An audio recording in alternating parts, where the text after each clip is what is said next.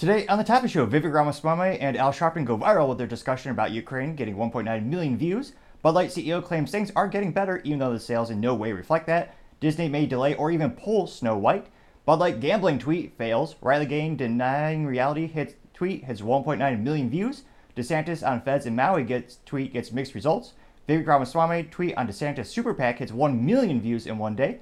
Volkswagen to make an EV version of the GTI. Tesla sales jump in China.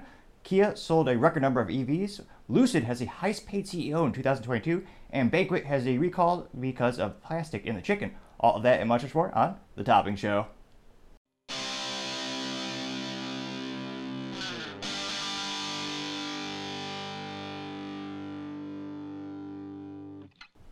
Thank you everyone for taking the time to tune in today. Today's episode of Topping Show is sponsored by Topping Technologies.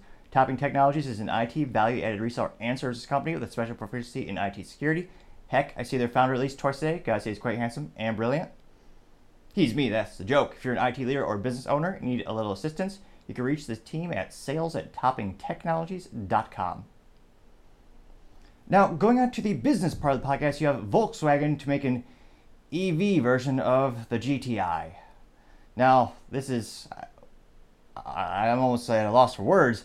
This is as just last week we learned that they're going to kill the manual transmission of the GTI, which had been a standard piece of that automotive, oh, that automotive love for decades, ever since the 70s when they first debuted the model.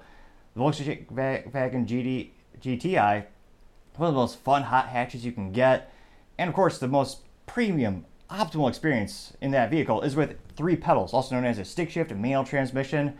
And unfortunately, it looks like this will be the last model year you can get that. So we had that bad news last week, and then this week, the EV is coming out. Now, this is just a concept at the moment. The company has said we're going to put it in production eventually, but we got to see the concept model. So it looks about like a GTI, a little bit more whiz bang LED lights, and it looks like they'll produce an ID GTI, but we don't know, you know, um, you know how much it's going to sell for. They say the concept is about the same size wise. It's shorter but taller than the current GTI with slightly more interior volume. And the ID GTI is based and strongly resembles the ID 22 all compact, adding features like a 20 inch wheels, front, side, rear spoilers, rear diffuser, a honeycomb grille, and striped gla- graphics and an LED fog lights, which Uh, it's an EV. You don't even need a grill. Like at, at this point, it's just you just on it just to make it look good, I guess. But exceedingly sad and disappointing news that the GTI, what what once was one of the most fun hot hatches on the market, is now being transformed, and many would say neutered and just is borified a word? It might not be, but let's get Shakespearean and make that up. Borified a bit, becoming boring. But it'll be interesting to see now. The good news for the competitors, you have Honda, which still makes a good old stick shift their Honda Civic Type R exclusively. And you do have Kia with their stick shift Elantra N. And what is the third? There are ver- now there are very few choices for a hot hatch if you want a stick shift, which gives a big market advantage to the competition because obviously it's going to be an EV, so it's going to have two pedals, or maybe one or zero once it becomes all AI driven. Ugh. I found it abhorrent, but I understand some people do enjoy it because they're not a driving enthusiast. Although I would just argue that means they haven't found the right car for them to really get them hooked. But nevertheless, I digress for now. Other interesting business news you have Tesla. Their China sales have increased 9.3%. Now, this is also going to show that the discounts are helping. They recently discounted the vehicles, pretty much all the product lines over in China. And it is interesting to see them succeed in such a hyper competitive market. For decades, well, maybe not dec- eh, decades, China's put a lot of resources into EVs, and they've mostly been jokes like the Nissan Leaf. Yes, it existed, and 18 people bought it, but, uh, joke, there's 23 people who bought it uh, in all reality. But they didn't look good. They really didn't perform great. They're kind of mediocre, rudimentary in many regards. Now, China, since then, has become very proficient in the production of EVs. The country actually sees it as a strategic way to get off the dependencies of other countries in regard to oil, which, again, a wise philosopher once said there's no solutions, only trade offs. So if they're doing that trade off, now they need lithium for the batteries. well, they subsequently did negotiations with with Afghanistan once the U.S. left. So now many of those mines in that country, getting the lithium, are already doing business with China. So it is a trade-off and is an interesting route to go for their economy and for their culture, for their country. But when they have, of course, they're going to have a lower price point. There's some nationalism there, but I mean, Tesla does make them in China. Don't get me wrong, but it is interesting to see that company doing so well in such a hyper-competitive market. And of course, it's going to help Tesla out overall because just a little bit increased sales in China overall is huge, just because obviously the percentage in the market is so large in of itself. So it'll be interesting to see how much Tesla keeps growing exponentially. I always kick myself for not buying the stock, of course. Granted, I'm no financial analyst, I don't give financial advice, but geez Louise, what could have been? But I digress. Other interesting business use in the automotive community as well, you have Kia selling a record number of the EV6 in August. Now, it looks like they specifically sold 2,449 EV6s, which is actually a 33% increase year over year, bringing the total sales volume up 3.4%. So it's interesting you're seeing more of these companies transform into EVs just a little bit well, just like really anything in life, just a small increase in number is a huge increase percentage wise when you're having these big growth patterns. Now, it looks like Eric Watson, the VP of Sales Operations at Kia America, said, quote, exceeding 70,000 units for four consecutive months and doubling our year over year sales of our electrified offerings is proof that Kia is ahead of the competition and delivering high deliverable and innovative models across many of the industry's largest segments. Kia electrified offerings combined are rugged and capable capable SUVs have strategically positioned the brand not only to increase our EV market share, but further establish ourselves, sorry, um, as a leader in innovative mobility, unquote. Now, it'll be interesting to see if anyone sees if they're an industry leader. A huge part of brand is just customer perception. And as you've seen, if you're just tuning in for the first time, every day we have a something we call the business blunder of the day. And Kia's they've been getting the headlines more and more for having recalls for their vehicles. One was for anything, something as simple as I assume choosing a rudimentary cheap plastic because their trunk release broke, so you couldn't escape the trunk, which in the United States is a mandate. You have to have a little pull in the inside. So that cracked last week, and then prior to that, again, recent news, they had an issue with their cars accelerating unexpectedly, which I would always argue, you know, wouldn't happen if you had three pedals and man- manual transmission. But it was a software issue with the automatic transmission, and I believe it was a hybrid, uh, oh, not the Elantra, the hybrid. I forget which model number it is or name, but it is interesting to see Kia growing in that regard. In terms of brand loyalty, I'm not really a fan of the nomenclature using EV6, or I really don't like even BMW's really renowned for that. Same with Mercedes. I always think it's just more creative and better to use a car name, which I understand is hard marketing globally because different words mean different things in other countries, but uh, there's something uninspiring about the EV6. It, on paper, it actually looks it's an impressive design when you look at it, but yeah, just not an inspiring name for a vehicle. It'll be interesting to see can Kia catch up to Tesla, and will people's perception of Kia change so people see them as an industry leader? That I'm pretty skeptical of, but they are increasing their EV production, so as I say, time shall tell. Other interesting business news you have Lucid having the CEO. He was the highest paid CEO in 2022, which is pretty much unheard of in the automotive community. You could debate since it's an EV car company, is it more of a tech company or a car company? It's a constant debate I have with my friends and colleagues around talking about Tesla. But with Lucid in particular, they're a premium EV manufacturer. I believe they start around $85,000 now that they've discounted it with their highest price being a quarter of a million dollars for something called the Blue Sapphire Banana Falcon. That's probably close enough to the whole name, and unfortunately, from their marketing department, all the cars look about the same. Enthusiasts will argue to the red in the face that, oh yeah, the $250,000, that's the fastest, best one. Well, great, it looks about the same as the $85,000 one, so F for marketing in that regard, similar to the Chevy SS. But I digress. In terms of pay, and you look at CEO's compensation, traditionally it's usually Oracle with their CEO Larry Ellison. He's usually the most paid CEO kind of year over year. And Lucid is not doing great, which is why I think a lot of people are surprised that the CEO is receiving a high compensation package, but the company isn't doing phenomenal. So as of this recording, Lucid is trading for, trading right now for six dollars and thirty cents per share, which for any for most companies that's terrible. Like look at the S&P 500. Like in the past, what's their past? Their five-year trend, they've lost 36%. The past one year, they've lost 56.91% of their stock value in one year. That is, and he's still getting paid.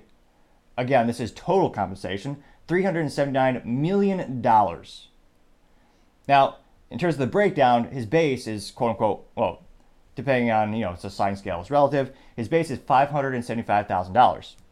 Now, granted, if he lives in California, that's like $13 after taxes, but his base salary is 575K. Now, you might realize, wait a minute, that's a lot less, that's a lot smaller than $379 million. Well, yes, it's because it's stock. So it's a little deceiving what everyone is complaining about in terms of he's getting this big comp package. Well, a lot of it is stock, and there's a lot of debate on compensation with CEOs and executives and even entry level employees. Do you give them stock to give them an extra incentive to hustle harder because they have more of a literally a stake in the company's success? And maybe they're thinking this company's gone downhill so much we give him all the incentive in the world to turn around. We're literally giving him 379, well, 379 million minus 575k in stock. He has a lot of incentive to turn the company around. Literally hundreds of millions of dollars of incentive. Now that was down 56.91% in the past year. If you go to year to date, they've actually increased by 2.03%. So not that great. You look at the past, you know, one month they're down to down to 1.79 percent. Past five days they're up two percent. So it's a pretty stock is fluctuating back and forth, but seems to still hover around about six to eight dollars per share. Now you look at Tesla. Tesla for one share, that's 570, 550, sorry, 257 dollars and 45 cents. Now, granted, of course, the stock market is very fluid It's going to vary by the time you even listen to this, but that's a big price delta. Now, in terms of his base and his total compensation, looks like people are complaining he had a stock gains of $5.5 million, which, again, stock gains just mean you did, it means you did a good job. The stock went up, so I would think you'd want that. Now, it looks like the stock specifically, the stocks and awards, you know, strip away the base salary, it's 372 million seven hundred twenty nine $928,375. Now, a lot of people are also kind of comparing these two numbers. Well, Lucid's revenue last year was $608 million, and this guy's getting pay, paid about a little more than half of that at 379 million. So a lot of people are wondering how is this adding up. But again, it's not they're not paying him that cash. That's all stock. But then you have to also ask yourself: Is this a CEO that could turn the company around? That can do a better job? because right now the numbers are not looking good. And you look at all the headlines, and of course they're all lambasting and roasting him. And I mean, let's see, Carscoops.com had a pretty good headline. So Lucid CEO was paid 380 million last year, 11 times more than GM's CEO, which is GM. You can't compare. They're an old legacy automotive company. They Lucid most of these EV companies, just based on business model, they're going to be a lot more profitable. They also don't have to worry about the unions with the United Auto Workers, which right now is an estimated to cost the big three, you know, GM, Chrysler, Ford, eighty billion dollars over the over the life of the contract of the four years. That's if they sign the contract today, as they have negotiations currently ongoing. But yeah, it is pretty crazy to see that much of a compensation. Now, will the shareholders really care? If you can't turn their stock around, I'm pretty sure they will. But again, if that's what the shareholders are happy with and the CEO is able to keep things going in the right direction, I don't see anyone being upset long term, though it is pretty good headline news. Going on to the culture part of the podcast, you have Bud Light CEO claims customers are coming back yet again, but the sales, however, tell another story. Now, this is a, quite a few months actually after the whole Dylan Mulvaney fiasco, where their stock lost, what was it, stock literally lost $28 billion in share value, as well as they've lost $400 million in sales. That was just for Q2. We're in Q3 or fiscal third quarter, and I can't help but think the news is not going to get better for this company. Now, it looks like he was speaking with. He claims. Oh, yeah, this is hilarious. They claim. Oh, yeah, they. Yeah, this is from the CEO. Quote In the US, the beer industry remained resilient, delivering revenue growth of 2.3% this quarter, and with beer gaining share of value of total alcohol in the first half of 2023, our revenues declined by 10.5%, and STR, sales to retailers, and volumes dropped 14% with their performance impacted by the decline of the Bud Light brand, unquote.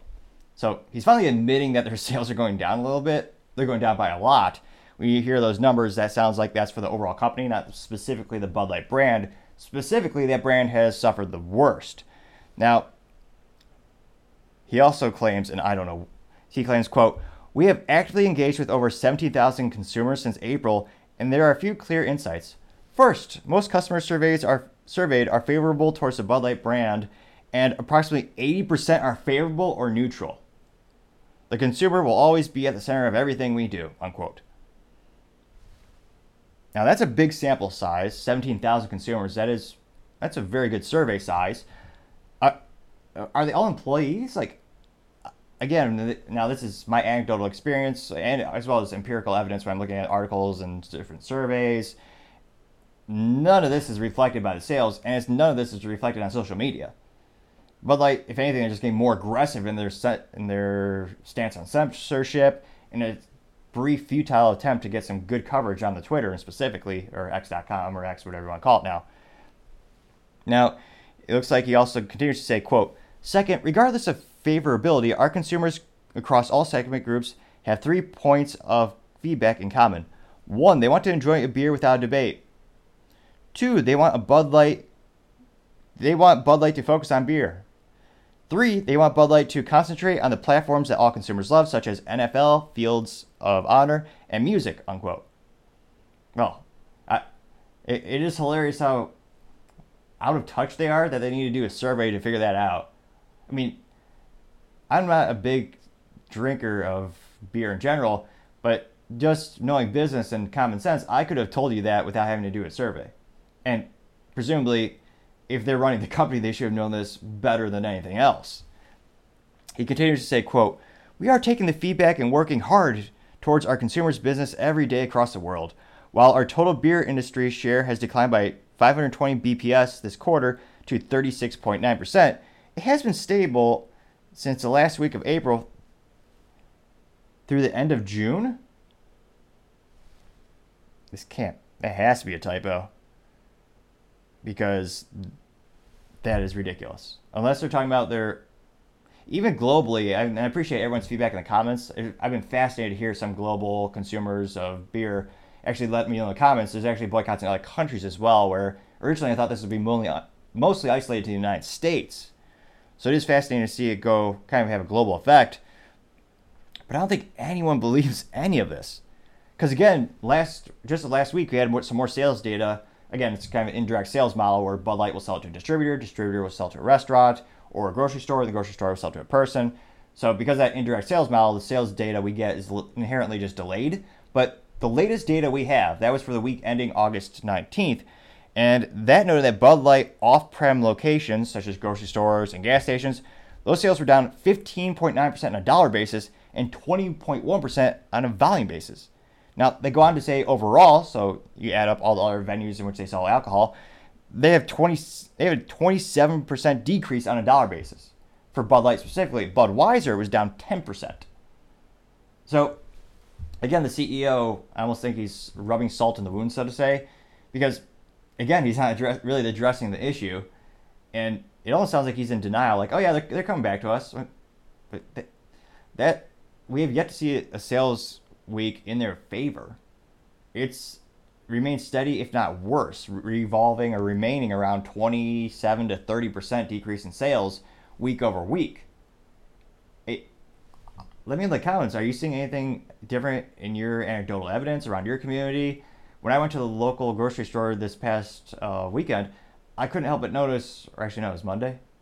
Yeah, yeah, it was Monday. But when I went there, I couldn't help but notice when I went to the grocery part or the actually the frozen food sections and the beer sections, there's only two parts that had dents in them in terms of people were taking products. One was the Coors and the other was Yuengling. There's like two cases of Yuengling beer left. The Bud Light beer was damn near full. I think there might have been one case missing. And again, every time I go to the store, when I see people buy beer, it's never Bud Light. It's always a Coors Light, a Yuengling, and then yeah, this past week when I was at the grocery store, I saw two people take Coors Light six packs, and again, this is and you know small sample size, me just being in the store for a half hour. And then I saw one person with Yuengling. It's whereas before I didn't pay as much attention to it, but I mean Yuengling is just growing exponentially. Their sales are up 20, 30% week over week. They're one of the biggest winners from this scenario. So they get an A plus for marketing, while also just staying on politics to begin with. But let me know in the comments. Do you, do you think the CEO is ever going to come out with a full apology, or do you think he'll ever admit defeat, or is he just going to kind of keep pretending like everything is fine, which he keeps doing, and yet the sales and stock are not reflecting that. So I don't know how dis- disillusioned he is, or if he just lives in a different reality. But needless to say, they will continue to be the business blunder of the century. Uh, I was going to say their business blunder of the day, but they deserve the, they deserve their own trophy. Let me know in the comments. We should think maybe we should mail it to them. That'd be a novel idea. Other interesting cultural news you have Snow White. Disney, well, they, they might be pulling the production. Now, this is after, due to myriad of reasons. So there's rumors, these are a couple Disney fan sites where, of course, you have one or two people on the inside. And a lot of people are speculating that it's either going to be delayed or just permanently shelved because of Rachel Zegler specifically, as well as the ongoing strike with the actors, actresses, as well as the writer guilds of North America or America. Now, Rachel Zegler, a nice way of talking about her or describing her is insufferable. She's consistently come out ridiculing the original intellectual property of Snow White. And again, this is supposed to be a remake. If anything, one would think you'd be doing an honorable tribute. Even just making a remake of anything is a precarious, difficult situation for any creator to do because inherently people to compare it to the original work, and more often than not, they'll have a more favorable outlook of the original because nostalgia is a thing, and most times when you're trying to replicate something, it's not that good. Disney in particular has seemingly has a talent for making worse products over time. In terms of my favorite metaphor for Disney, at least again with the current staff and current production, it's a copy of a copy of a copy. And if you have a photocopier at the house or fun little experiment, take a photocopy of something, then photocopy the photocopy, and you photocopy the photocopy, the photocopy. Every time you do that, the actual image degrades. And it holds true with Disney films. Look at Marvel films, which they own. Every Marvel film, again, a perfect example of where we could just use AI or control paste, you know, copy V. Every film is just actors come together, big explosions, no one really dies, you kill an alien and save the world. I mean, that's that's I just summarized 90% of Disney and 90% of Marvel. I mean, this and again, they're not alone. I mean, Universal is notorious for the Fast and Furious movies. I mean, you just get Vin Diesel, sports cars. He says the word family in his deep voice. Family. That's more Stallone, but you get the idea. And they all have Coronas. Again, a perfect example of where AI is going to take those jobs, I swear. Now, Disney in particular, not only is she disrespecting the original versions, she's they changed the seven dwarfs, so there's no longer seven dwarfs. They actually took jobs away from the dwarf community because Peter Dinklage, the insufferable little dwarf from um, the Game of Thrones films or movies, TV shows, whatever you want to call it, bloody thing, he actually came out and he said it, was pejor- it would be pejorative or you know negative to use little people in the film of Snow White, saying that they live in caves in the movie, which shows how he doesn't really know much, but it shows how he doesn't know much about the original work. They don't live in the caves; they worked in the caves and actually found diamonds and gems and stuff. But he said, "Oh no, it's a, it, it, it wouldn't be dignified for him to have the role, even though those roles could be a breakout. Again, a Disney film, whether you like them or not, they'll get eyeballs, and this had, the potential to change some careers. Just getting that first foot in the door. How many doors? Again, there's not a lot of um, kind of pieces of film that's specifically written for that demographic. This could have elevated many careers, but he's kind of like the typical insufferable Hollywood actor where they made it and then they want to pull up the rope behind them or pull up the ladder. Or in this case, a step stool, a small one. But it just goes to show that was a controversy. You also had Rachel Zegler's lambasting the whole idea of having a prince save her, and she was hinting that they might write out the prince completely. They also have the evil, was it the evil stepmother or step, who is this? Evil they have the evil. What is her name? apparently the original one was about the jealous evil queen, and so she poisons her because she's jealous of her beauty. And in this film, she's more attractive than Snow White. So there's a lot. And then Rachel Zegler actually said she hates the original movie, and the ride the ride at Disney would scare her. Which again, your job is to advertise how awesome the intellectual property is, as well as the theme park, because again, they make a lot of money from the theme park. So in very insufferable. A lot of people are making a. It's become a political issue, which again, not great for movies because you're going to divide the audience. And a lot of people are calling it woke because again, they're injecting feminist themes into something that was not originally that. And I don't see anyone rooting for this film. So a lot of people are speculating it's going to be delayed just because of the Actors Guild issues. A lot of people are saying it's going to be delayed just because of the politics. And some people are speculating they might shelve it, which Hollywood's done a couple times in recent history and again, people think you lose money when you shelf a movie. You do, but you're cutting your losses because on average you're spending about 2x for advertising and marketing. So it might sound silly just to, you know, after all this work to shelve it, but that might be the best thing for them to do fiscally. Also, Bob Iger, the CEO of Disney, he's been pretty adamant on cutting costs as much as possible. And when their movies have lost about $2 billion in the past, what was it, 12 films? what are the odds this will make money? What are the odds this would turn a profit? I was, what is it, 2%? Maybe? I, I can't help but think this is almost set up to fail because of all the controversy around it. You have the actress hating the original film. I don't think, and again, politically speaking, you'll get some people on that political ideology to join, so it's not going to be zero. They'll make some revenue off of it, but is that political ideology that is aligned to what this film is currently portraying as, is that audience large enough to warrant a profit on the film? I would say not right now, and I don't. With the pendulum in politics going back and forth throughout the years, I don't think that will grow enough to warrant this movie to ever make a profit in my lifetime, at least. But let me know in the comments. It'd be interesting to see. But when it comes to this current movie, I would say the outlook is not so good.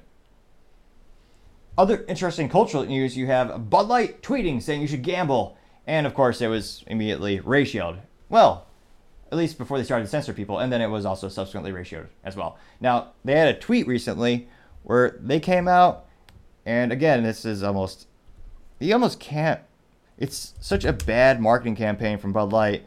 Every time I think, well, surely they'll, they'll do something more successful, or they'll try something different no, it's um, it's just as bad. So it has a smartphone, and we'll see if they actually have volume on this or not. No. Maybe they're too lazy to pay for uh, music royalties. So they have a picture. It's a little 10 second video of a smartphone. It looks like it's got the Kansas City Chiefs and another, lot the Detroit Lion, perhaps. Yeah, yeah. They still have a football team. Apparently, I was shocked. Now so it says make your picks. Free to play.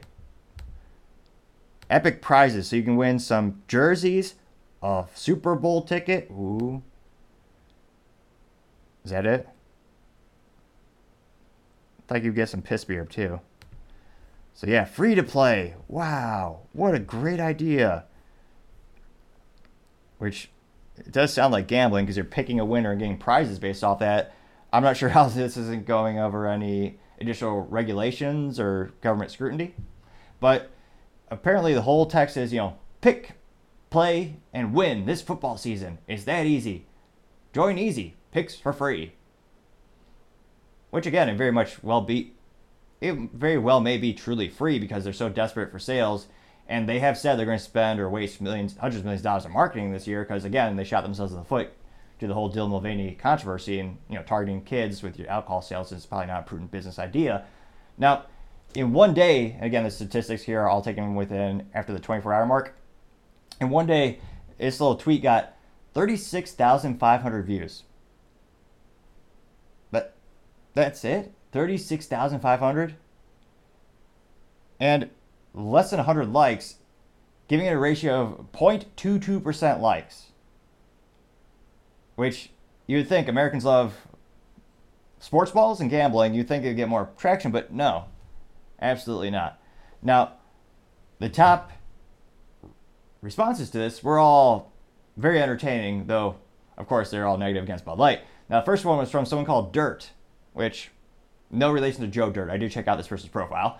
And this person said, quote, get the Chiefs logo off your accounts, quote, or um, comma, I don't know if I'm allowed to say this on YouTube, uh, pedophiles.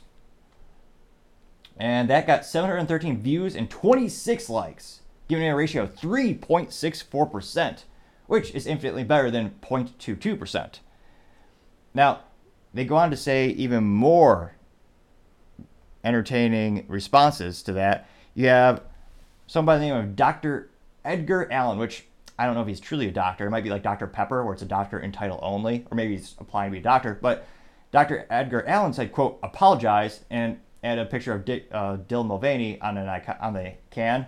That got 500 views and 29 likes, giving it a ratio of 5.8%. And someone simply just tweeted, this is Jeff, he actually just tweeted a response, a GIF of Jim Carrey going, no. And that got 635 views and 24 likes, giving a ratio of 3.78%, which is unprecedentedly good. Now, they also had stuff that they even blocked. So you had to click that little button, and there are a lot of things that they blocked. One of them was from a good old return. You have Rich Mooney, who does a lot of the fun polls, will ask, you know, what are you guys going to have today? Anheuser-Busch InBev product or not Anheuser-Busch InBev product? Even, and again, that's not a pejorative statement. That's just asking what do you prefer more? And Bud Light's hiding those. And interestingly enough, consistently the scale for that in terms of the percentage breakdown, people are usually voting between 96 and 98% no Anheuser-Busch InBev for me. And I've been following his responses for a couple months now, and that's again overwhelmingly majority of the time those are the breakdown of the votes. Now, you actually had Rich Mooney tweeting a picture where he said just three to go, and he said plus a YouTube channel ban for me for a complete block. Not sure if they hate their former customers criticizing them. I wonder who they're expecting to buy their beer. And then he has pictures of all the sites that they've actually blocked him on. Now they even blocked my personal account. Now, granted, they didn't for some odd reason they didn't block the show's handle, so the topping show or at the topping show. So I have to actually have to use this show's Twitter profile to look at the Bud Light tweets because I can't see them. Because I had the audacity of doing a tweet response where they had one of their cliche Bud Light tweets, and I had a picture of Yuengling cans and Yuengling bottles next to my carbon fiber American flag, and I just said, you know, thanks for the reminder. I'll go. I need to go out and get some more Yuengling. And they apparently were so offended by that that they blocked me. And they're doing this more and more with people who are not being pejorative about the brand, are just simply doing pictures of competing products and saying, "Oh, thanks for the reminder," or hey, "Good point. I need to get more of this."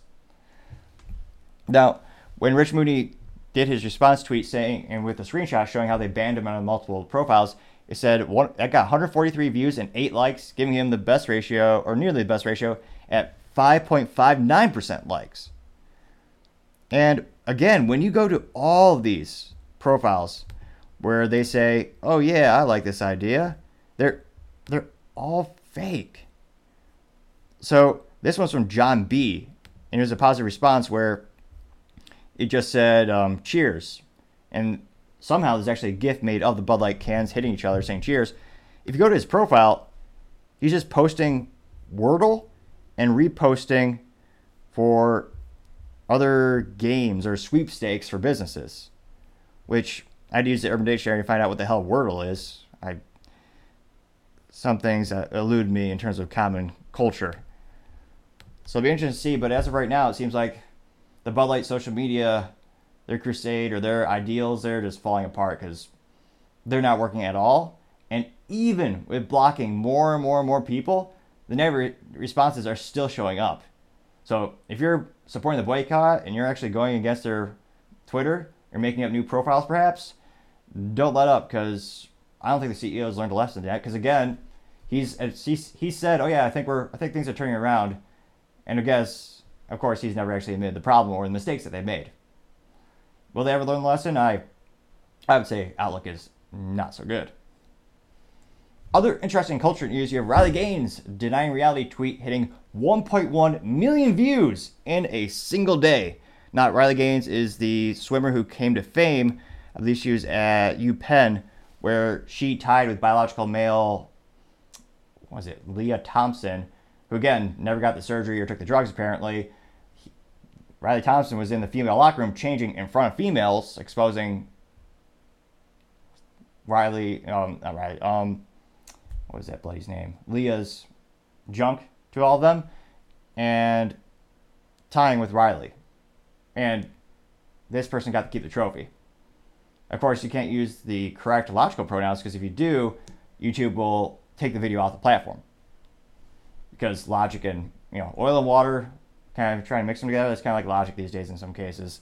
Now, this is Riley Gaines tweeting a response to someone, and this original tweet was from someone called Ed Krasenstein, and this is a long tweet, but I'll go ahead and do. I'll quote it now. He said, "quote It's okay to think pronouns are funny. It's okay to feel as though pronouns are strange. What's not okay is to intentionally make someone feel less human than you because." They want to be identified with a certain pronoun that you refuse to use. What harm is it to do in doing to what harm is it doing to call someone pronouns you don't agree with? Stop being divisive and trying to bridge the gap. If someone wants me to call them a dinosaur, I'll do it if I know it won't be offensive if I don't. Life is too short to start arguments over this type of thing. So that was his tweet. Of course, I'll, he Ironically, this person doesn't put their pronouns in their Twitter bio, so you don't know if you're misgendering them or not. Now, that original tweet got 3.4 million views. Jeez Louise. And 9,613 likes. So, needless to say, it did go viral. Although, ironically, interestingly enough, the top response of them were two. The top response was one of them was from Rob Hembree, H E M B R E E, saying, quote, I refuse to participate in someone else's narcissism, unquote. Now, he said that getting 126,000 views, and he got 8,870 likes. Now, also had lower down, you had said, AKA, this person said, quote, because you're promoting something that isn't real, it's a mental illness, unquote. That person got 1,000 and 118,000 views and 9,475 likes. So it looks like the breakdown of his original post was pretty mixed. There are a couple of people supporting it as well if you scroll down long enough. And wow, I always it always is uh, morally vacuous when someone. I, I don't like the intellectual argument. Cause, well, I don't think it really is a good argument to say if you don't agree with me, you're a bad person. You're evil, which ironically is perhaps one of the things that most heinous evil people of all time do. If you actually read a history book, I know public schools in the United States don't really teach history these days. Scores at an all-time low, though they say they deserve more money. Now, one, a couple of them did agree.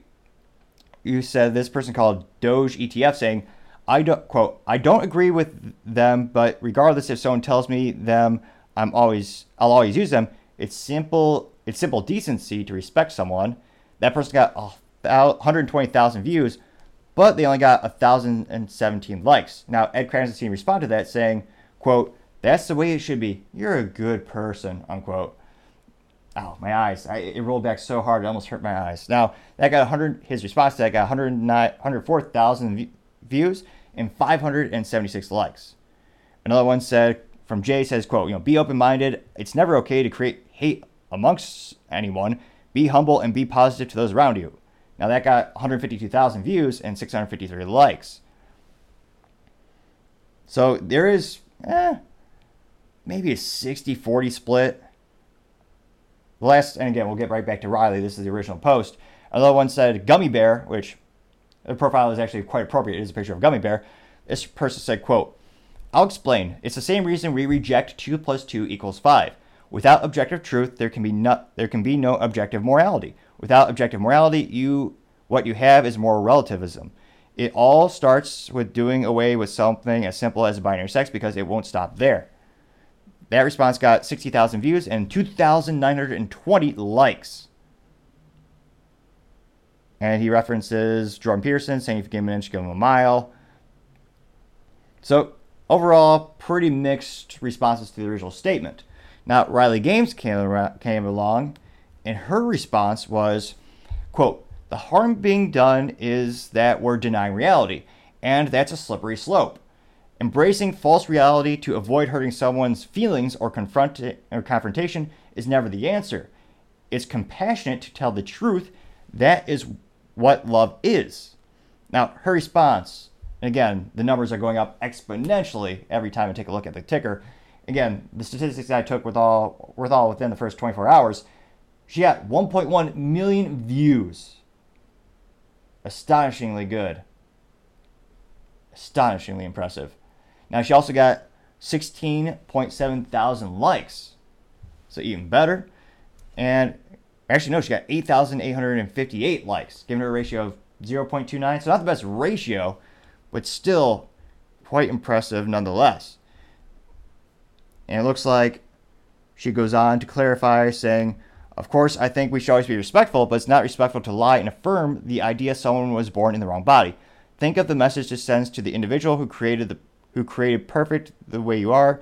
They're being told they're right to believe they're in the wrong body. We would never do that to anyone to any we would never do that under any circumstance to any other person struggling with dysphoria or dysmorphia.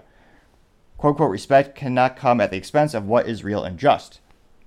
Now that got 128,000 views and 3,180 likes. And it looks like most of these are overwhelmingly supporting her. Now, granted, these are probably also, if you follow someone, you inherently are probably more likely to agree with them as well. And you do have a couple people. No, actually, no. It looks like spot on. Thanks again. Again, yeah, truth without love is mean. Love without truth is meaningless. God created the man and the woman. He he don't do any mistakes when he send a new life to be born. So even scrolling past, how many how many comments are per page?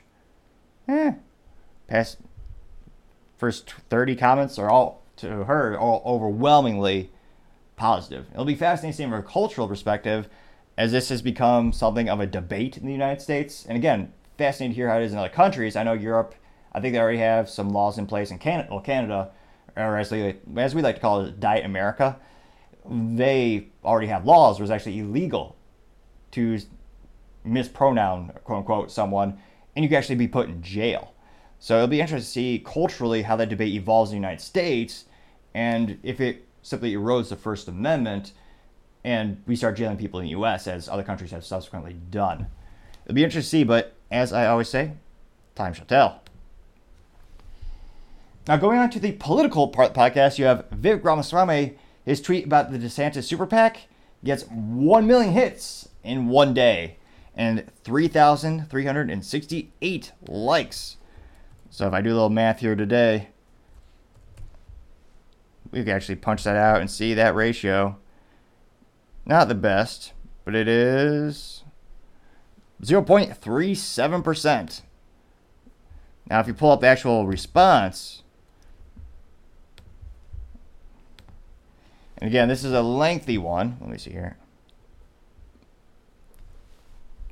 So this is from Vivek yesterday saying, quote, It came out yesterday that the DeSantis $100 million monster pack is taking credit with their donors for quote unquote spreading dirt and manufacturing fake attacks on me. Here's a classic case of how their game works and leaves all conservatives holding the bag by confounding the real threats we face as, as a country.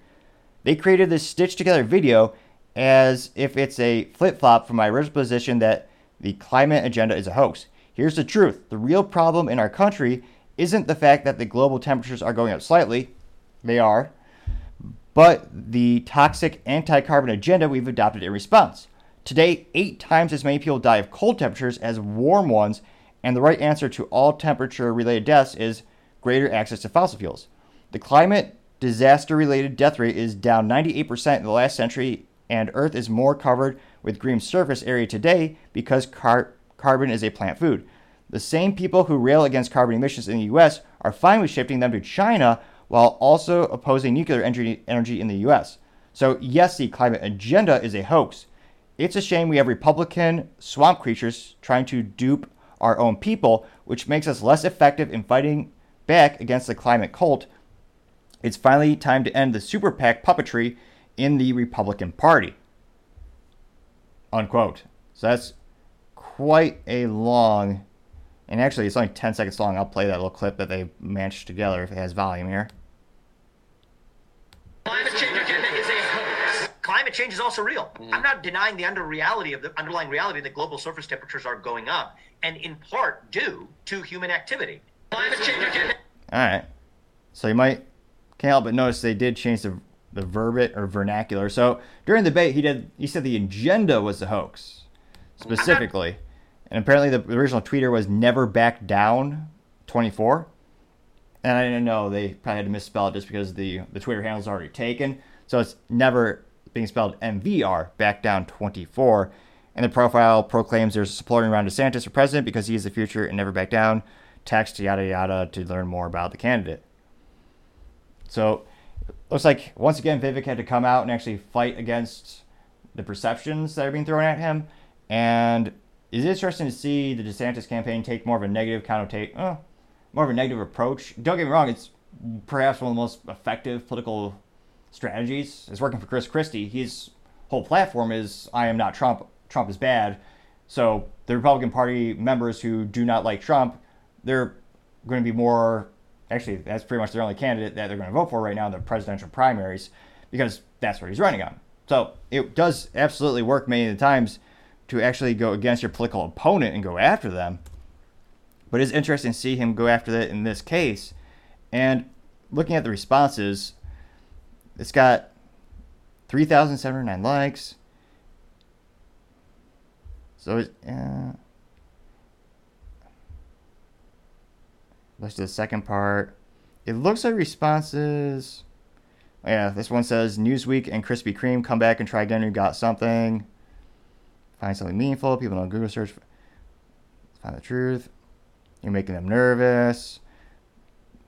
Um, here's one that says Chat GPT keeps better. Oh yeah, Chat GDP keeps getting better, and he'll never be a real boy or president. That got four likes, but 567 views. Uh, another one says Trump will win, mark my words. Vivix, the WF, so fake. So it's interesting. Let's see here. Another one says, oh, this was more popular. I got nobody is voting for DeSantis Mafia. That got 31 likes, but 1,838, 1,832 views. Another one said Vivek the Exposer. That got 42 likes and 3,903 uh, views. So it looks like overall, I'd say a little bit more I'd say a little bit more than 50% of the responses were all still supporting Vivek. And again, you do have that inherent bias where if you follow someone, you're probably more likely to agree with their statements. Another one said, this is from Joe Sats. Nice try, DeSanctimonious. That got nine likes and out of 2,126 views. So it is interesting to see that they did, so they chopped out his words. So he said the climate change is real. He said the agenda is not perhaps, and again, he'll probably he should perhaps clarify, be more articulate. Maybe his because it is true. Like if you look at the United States, if you were to cut off all, like if we just stop making everything in the United States, shut down manufacturing completely, no one could drive, no one could do airplanes. It still wouldn't do much globally because you look at where the most emissions come from. An overwhelming majority come from China, India, partially because those you would argue India is a more developing country. They're ramping up their manufacturing capabilities just past I think it was last fiscal quarter they just announced an Apple factory there, so they're going to make more of the iPhones there. So they're ramping up their physical production, and inherently that's going to have more pollution. And they're going to create more things. You guys have more people moving up and becoming more wealthy in India, so you're going to have more people driving, more people are going to be prospering in that regard. So it'll be interesting to see, but that is a common kind of a blind spot uh, when it comes to the debate on climate change, and you have all these people where the other countries can get away with damn near murder or everything, and then you have other people that debate well, what's you know what's the overall trend? We only have data for this much time. So it's an ongoing, fascinating debate, which unfortunately has become a political issue. But it'll be interesting to see will this. I don't think this will actually hurt Vivek too much if he keeps coming out with these rebuttal videos. If anything, I think these are just going to help him increase his virality. He's become he's becoming very proficient at social media, like doing more interviews than he can possibly count, going on a myriad of podcasts and all these media outlets. He's just covering the internet with his content. And again, part of, I mean, as crazy as it sounds, a lot of politics is brand recognition. There are people who, and it blows my mind, they will vote for someone just because they remember their name or because they have an R or D next to their name as well, which is ridiculous. I think you should be able to actually articulate two to three policies you agree with. But again, I know having any any bar at all in politics is a tall order these days. It'd be interesting to see, but I think this will help Vivek overall long term. Other interesting political news you have DeSantis. They have their little tweet talking about the feds in Maui. This is from the DeSantis War Room. And in terms of, you know, obviously, unfortunately, there's been a couple tragedies in Florida. So DeSantis himself isn't doing anything on Twitter for his personal profile, but the DeSantis War Room is continuing their their strike, or not their strike, their endeavor to get Ron elected. So they are posting content, content consistently. This is the first one in a couple, you know, I would say seven days. It's actually got over 100,000 views. So this got 118,000 views in the first 24 hours, and it also got 2,618 likes, giving you a ratio of 2.22%. So pretty good ratio. And the comments are, eh, not. I would guess 40% good, 60% negative towards DeSantis. So I'll play the quick. Do you trust the federal government to help uh, seeing what happened in, in Hawaii just a few weeks ago in East Palestine a few months ago? So the question is, is um, what about the, the federal government in light of uh, what, what happened in, in Maui? Look, I think the Maui is a total catastrophe, what happened there. And I don't think we have all the answers to that. I think we should have all the answers to that. It's interesting how incurious uh, our corporate media is about what happened in Maui. I mean, I don't see them uh, interviewing parents who can't find their kids, but we know there's a lot of people missing. So, so that was a total uh, a disaster. Uh, really, really heartbreaking to, to hear some of the stories, even though they're not being publicized. I think this.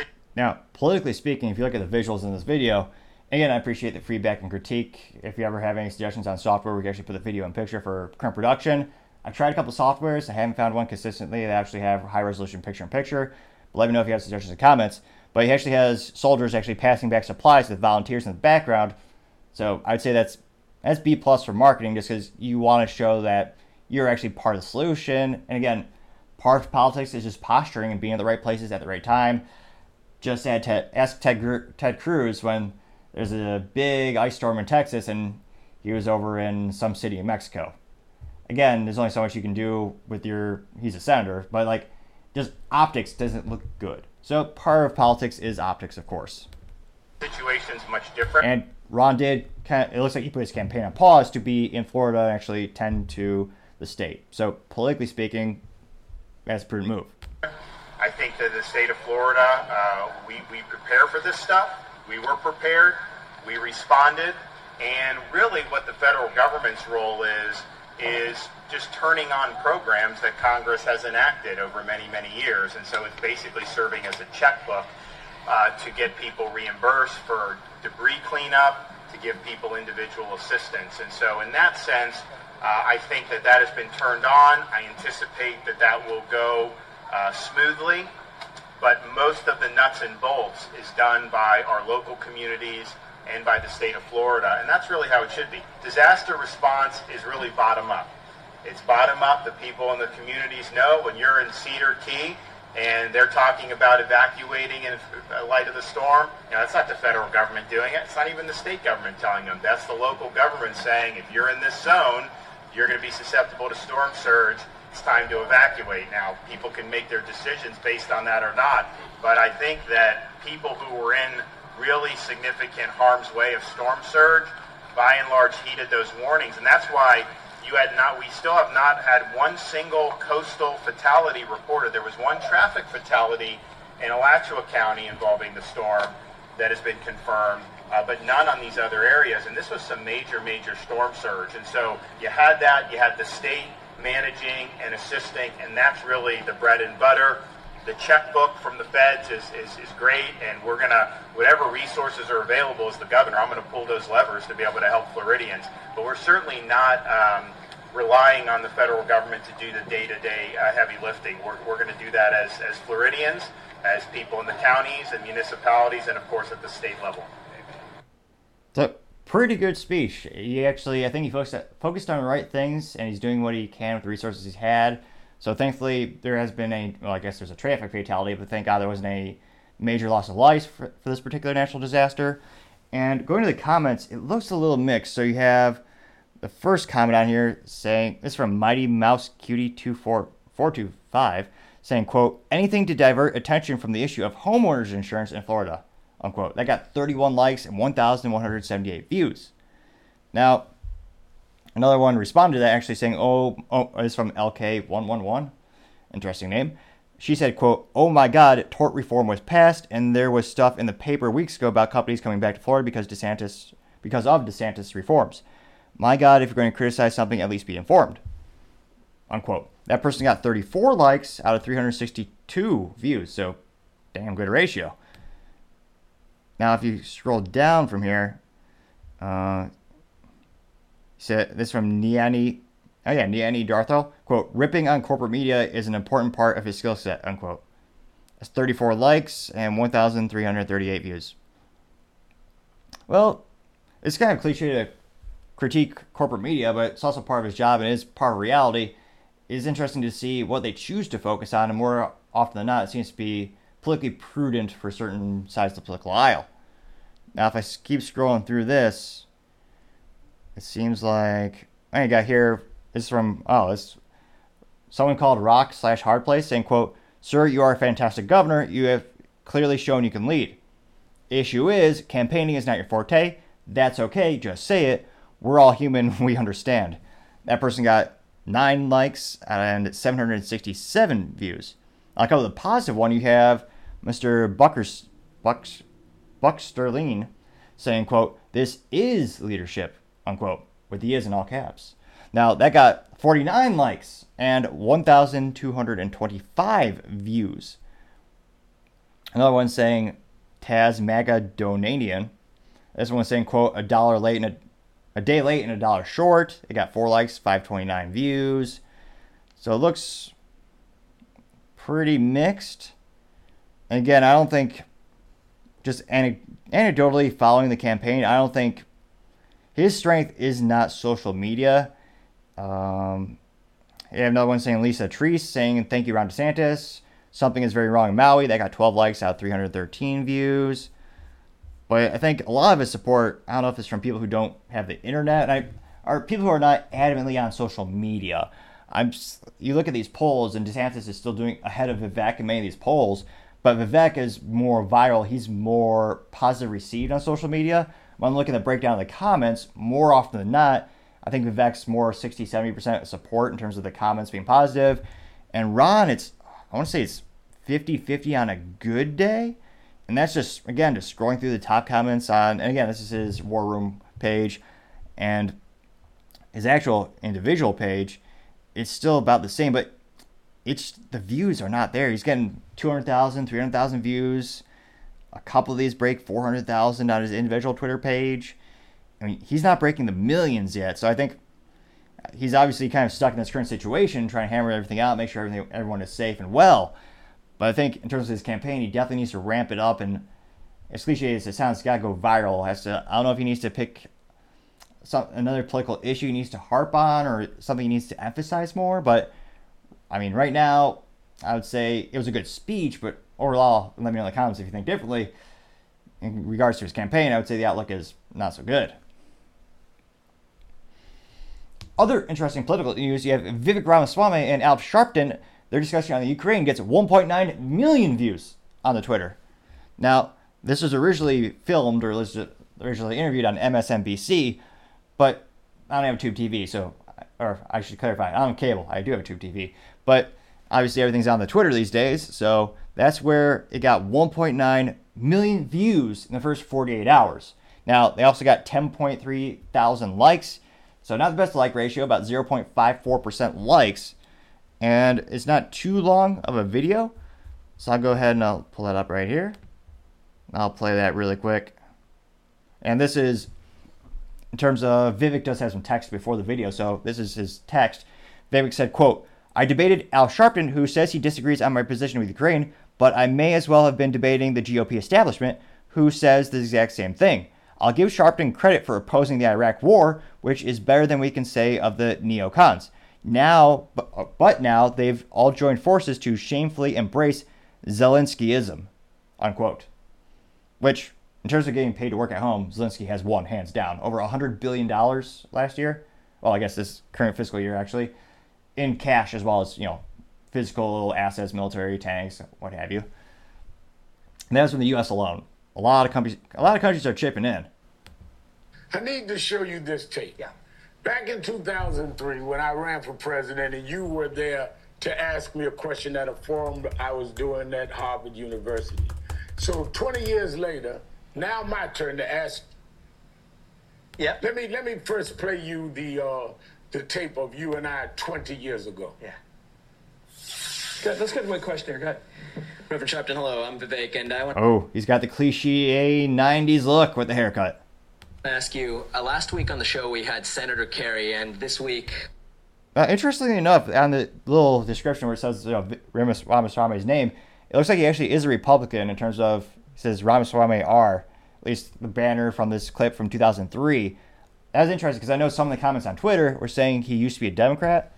Again, these days, I know it seems like there's a lot of Republicans in office who are secretly Democrats, so I don't hold much value towards what party you put on your little ballot form. I really just judge you on the actual statements and, more importantly, your voting pattern, voting history. and, and, and the week before, we had Senator Edwards. And my question for you is of all the Democratic candidates out there, why should I vote for the one with the least political experience? Well, you shouldn't, because I have the most political experience.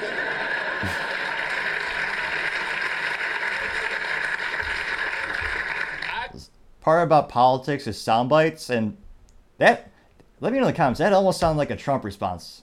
It's like, you don't have any experience. Actually, I do, and here's why. So, again, I might not agree with anything he says politically in terms of um, Al Sharpton, but fascinatingly, at the time, not a bad rebuttal if you're, you know, it's a cable TV show. I got involved in the political uh, movement when I was 12 years old. And I've been involved in social policy for the last 30 years. So don't confuse people that have a job with political experience. So 20 years later, now my turn to ask you of all the Republican candidates. The tables have turned.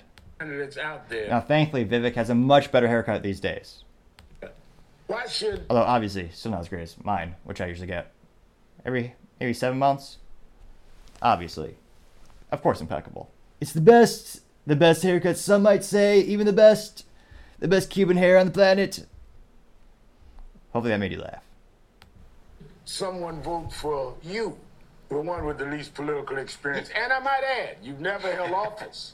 You've only voted twice That's correct. in the last few elections. You don't even vote regularly. Yes. And you support Donald Trump, who never held office until he was president. Well, you putting a different standard on me, but I won't even make the racial uh, application there. Everything about Al Sharpton seems to be diluted towards race, which I find morally vacuous and disgusting. This is the United States. All that matters is your morals, your values, and your output in terms of you're an employee.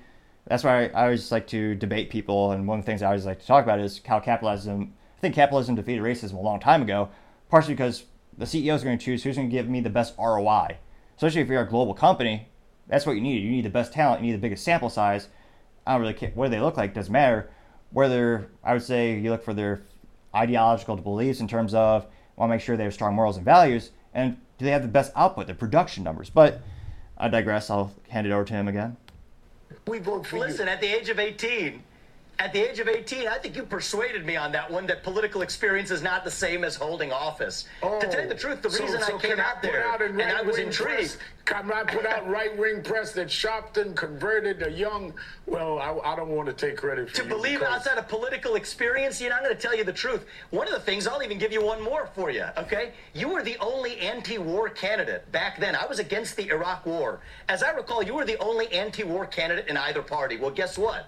Tables turn now. I'm the only true anti war candidate in either political party now when it comes. which is pretty astonishing. I mean, you wind back the clock a couple decades, and it used to be kind of a cliche that you know Democrats love peace, Republicans like war. It kind of used to be a cliche. Now, again, you saw in the Republican debate or the Re- Republican the primary debate for the president's presidency, he was the only one who was actually against giving Ukraine more and more billions, and billions, and billions of dollars. comes to Ukraine. I believe in America First policies. I think this Ukraine war does not advance American interests. I was the only person with the courage to say that on the Republican debate stage last week. The, the real war I would take on is the war against the administrative state, the shadow government here at home. I think the people who we elect to run the government, once again, ought to be the people who actually run the government, not the cancerous bureaucrats in Washington, D.C. I'll have a 75% headcount reduction for all of the people who weren't elected. Again, brilliant vernacular, especially if you're trying to gain the libertarian vote, or and also a lot of people politically in the middle who just think the government's become so disgustingly bloated throughout the past couple decades and also contributing to the overall deficit. We're now $32 trillion in debt, which, yeah, the bill is going to come up soon, and it's not going to be pretty, in my opinion. In Washington, D.C. So this is a very different vision than you hear amongst traditional Democrats for sure, but even amongst traditional Republicans. I want to shut down the administrative state. I want to declare independence from China. I want to grow our economy by drilling and fracking and embracing energy. And I want to revive national pride in this country. Both rare things. Back in 2019 is the first time in about 60 years the United States was energy independent. We actually exported more fossil fuels than we used. Which again, you could also achieve, I would always say, not just you know fossil fuels, that's going to be the best ROI, but also get some nuclear energy up in here. That's one of the cleanest forms of energy on the planet. And technically, you could also argue recyclable and green because depleted uranium is one of the most dense substances on the planet. They actually use them for tank busters. Well, in rudimentarily speaking, it goes to be the core of a projectile that can bust through a tank armor. So the military actually uses it for that. So there's actually a byproduct that is used, and you'd argue it's recyclable. That's not a Republican idea or a Democratic vision. It is a pro-American vision. But I, but That's I, what I stand for. would take I'm in this issue. I would take issue that when I opposed the war in Iraq and going for weapons of mass destruction that wasn't there, so I ended up being right. You can't compare that to the United States supporting Ukraine defending itself against Russia. So that, that's Look, I think the there's a myth thing. that Ukraine's actually. I think I was against the Iraq War then, but I'm consistent now. Ukraine is not some democracy that we've now painted it to be. I think It, that's true. Even the most left wing media sources, you know, Washington Post, CNN, just look at the articles a couple years back, and consistently Ukraine was ranked as one of the most corrupt countries on, in Europe. And it's no coincidence that we're seeing a lot of the funding and the things we send over there kind of just disappear. More, I'll have a full episode on that later. Trust me. I think this is a, a regime Ukraine that is is, a really has some serious place for the flaws United as well. States. Yep.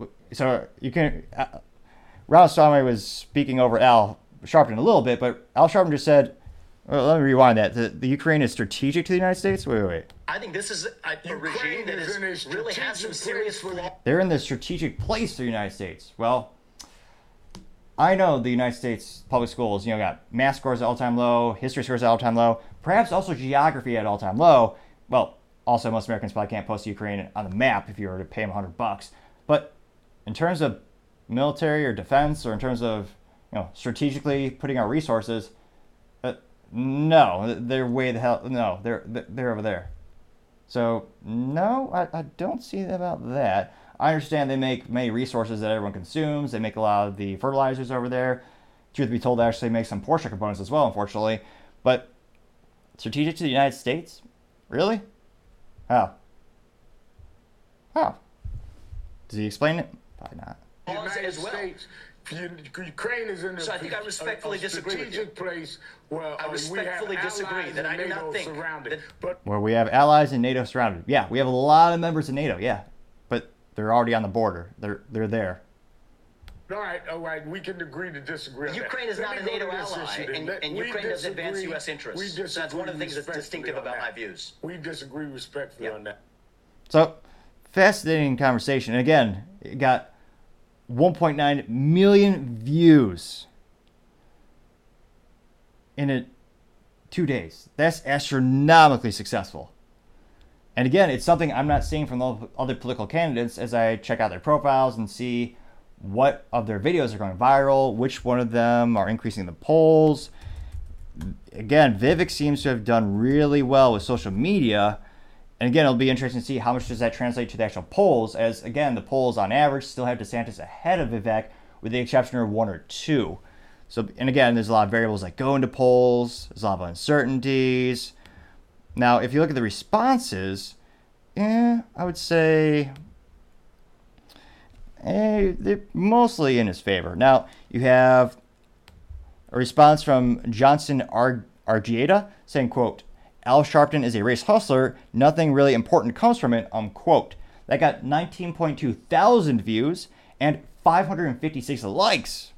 Pretty good, given a ratio of 2.9%. Now, you also have Ashley St. Clair saying, quote, so Al Sharpton is okay with us sending Ukraine tens of billions to, quote, defend themselves against Russia, but was in the streets of my city calling for Daniel Penny to go to jail for protecting a New Yorker from a violent man who had been arrested 40 plus times. He was cordial with you, which is a positive, but man, this guy will always be bloodthirsty, unquote. Which is true. A gentleman actually defended a train of innocent people against someone who, yes, was arrested 40 plus times, was actually arrested for punching an old lady in the face, and was phys- was verbally saying he was going to kill people. This person subdued him, and of course, it became political, and they wanted to put him to jail. And now he's fighting for his life um, in court. Now, her response got 103,000 views and 1,091 likes, giving a ratio of 1.05%. So not too bad. You also have a response from Captain Jack, which no affiliation to Johnny Depp, unless he has a lot of time on his hands and this is like an incognito account. It's not verified and it's not a picture of him, but perhaps his alter ego. But I digress. Captain Jack says, quote, Why is Sharpton perceived to have any wisdom whatsoever? Seems like he is only services to publicly incite racial division, unquote. That got 1,263 views and 65 likes, giving him the best the best ratio of all time at 5.14%, the greatest. And as I look through the other ones, I'm not again, this might be one of Vivek's more popular tweets. You have uh, oh yeah, you have this one uh, Simon Wrightson saying, quote, church minister says go to war, unquote. I got 10 likes out of 1,784 views. Yeah, um, still Vivek. Props to Vivek. So yeah, I'm trying to find an actual negative one. Uh, kudos to you, Steve Lobson. It's a theater. It's absurd. Uh, uh, it's time to vote. I vote for. Uh, has you have a gentleman Ecom Etuk saying I'd still vote for Trump. It got seven likes and 2,075 views, which again, there's a lot of people who are never, or you have never Trumpers and you have all only Trumpers, like they'll only ever vote for him. Um. Okay, here's one negative one. So you have a Final Cut MI, probably guessing Michigan resident, saying, "quote He's been bought and paid for." He got nine likes and 2,899 views. And then someone responded saying, "Put some names out there." and there's no subsequent response from the original Mr. Final Cut Michigan. Uh, oh, someone else said uh, it's not rocket science. Saying, "quote A conversation after all these years. No wonder Vivek was beaming. Nine likes out of out of three thousand two hundred fourteen views." Another one says, "Go get him, Vivek." Uh, and that's again, that's yeah. So seemed to be a good interview. Not seeing too many negative responses. So, in terms of Vivek's campaign, seems to be doing pretty consistently well in terms of social media. I mean, yes, is, you feel like his profile, you're just having more and more of these interactions and more and more of these media situations where he's hitting over a million views on Twitter. And again, getting your name out there, getting the brand out there, that's a huge part of politics that, again, I'm not really seeing from the competition, with the exception of Trump, when, you know, there's a lot of people thinking Vivek is just going for the VP position that's a debate in and of itself. I my three cents. I again it used to be two cents, but 40 year hyperinflation. I should really char- I should charge four cents, but just my three cents today.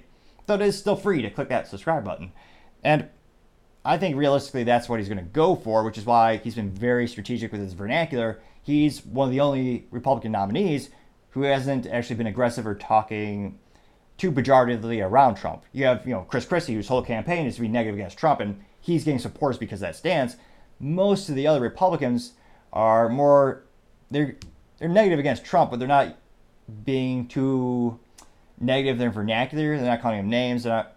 They're being more like, "Hey, he's a pass. We're done. It's not us." Like much more of a passive aggressive, some might say, approach. So it'll be interesting to see will this translate to the polls as we have more and more of these interesting statistics come out. At what point do you have him? Will he consistently start rating ahead of DeSantis in the polls. Because again, it's happened a couple times, but on average, it seems like DeSantis is still a little bit ahead of Vivek in these presidential primary polls. That I think will be interesting to see as these weeks keep it, keep going. And of course, politics is a long game. A lot of things could happen because there's a lot of time. But it'll be interesting to see. And I would say, time shall tell. Going on to the business blunder of the day, you have Banquet Chicken having a recall. Now, this is actually a company that owns Banquet Chicken. They also own Slim Jim, Hunt's, Vlasic, Pickles, Reddi-wip, Orville Redenbacher, Swiss Miss, Snack Pack, Duke's, Boom Chicka Pop, Birdseye, Marie Callender's, David Seeds, Gardein Plant Based Protein, Duncan Hines, and Healthy Choice. So, quite a big portfolio. Now, the specific brand, Banquet, they're in a recall of 245,366 frozen chicken strips because they could contain contaminated plastic. Which, again, plastic is not part of a balanced diet. Although somehow, I don't know how bad our food supply is in the United States, there seems to be more and more studies that say, and again, I don't know how true this is, kind of one of those rumors you hear on the bus. Although I would never take the bus because why? I mean, meal transmission is so much more fun. But they say, you know, at an average, people are eating like a credit card size of plastic. Again, they're all apparently microscopic, but they add up throughout the years.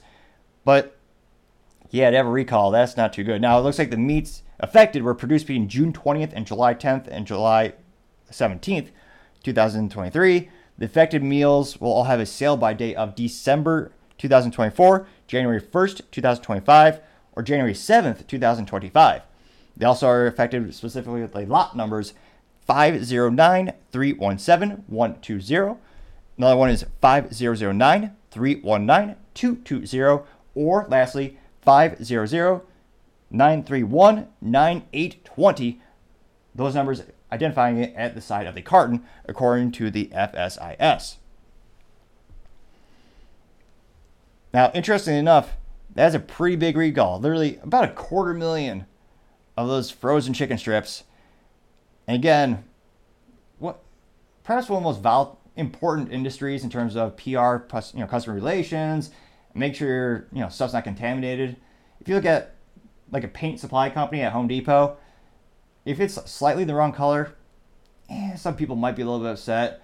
Shoot, if there's I don't know, like a foreign object, like an acorn, I don't know what, what would fall in a paint can, but like an acorn or something, that's not the end of the world. But when you have food recalls, that's perhaps one of the most concerning things when it does come to the recall concept to begin with, is literally something you're putting inside of you, and about a quarter million.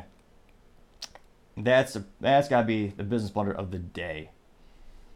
Thank you again for taking the time to tune in. Try and get to 4,000 subscribers by the end of September. I know it's a tall order, but if you click that button, I would greatly appreciate it. Also, if you take the time to like and comment, the feedback is also appreciated. Try to make the show better and better. Lastly, don't forget to tell your family, tell your friends, tell your coworkers, heck, tell your enemies, tell anyone and everyone. Just stay safe and fight the good fight.